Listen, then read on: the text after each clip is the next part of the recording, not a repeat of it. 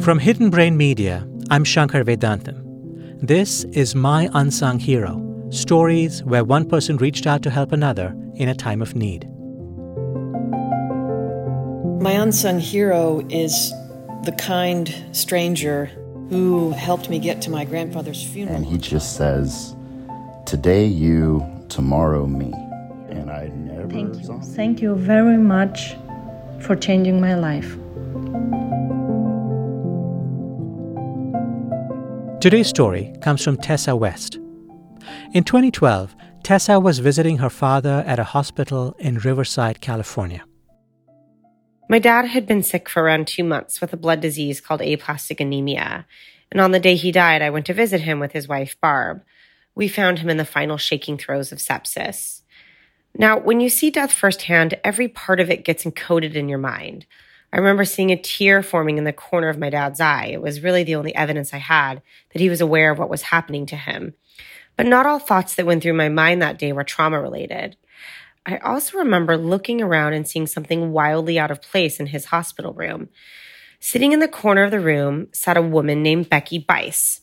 Small, blonde, and spunky, I had known Becky for years. But my dad and Becky had both lived in Riverside for most of their lives, and a lifetime of small conversations had created a bond.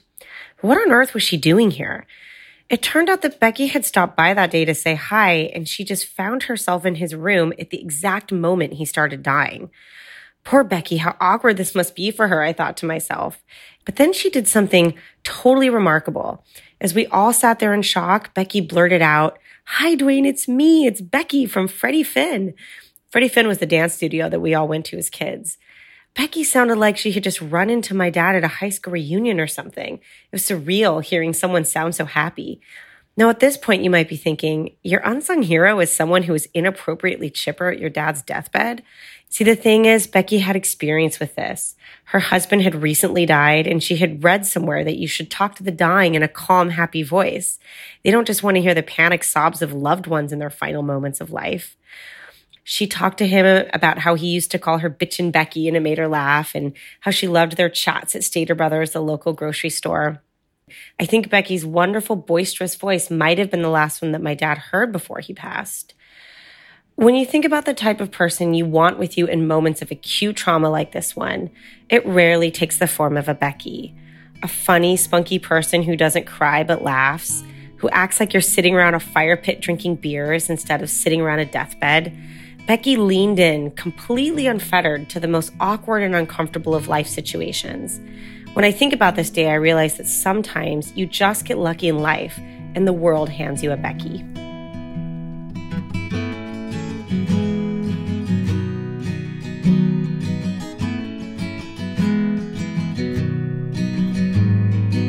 Tessa West lives in New York City and teaches psychology at New York University.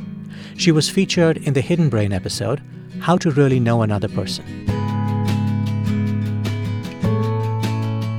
If you like today's episode, please be sure to share it with a few friends. You never know when you might inspire someone else to become an unsung hero.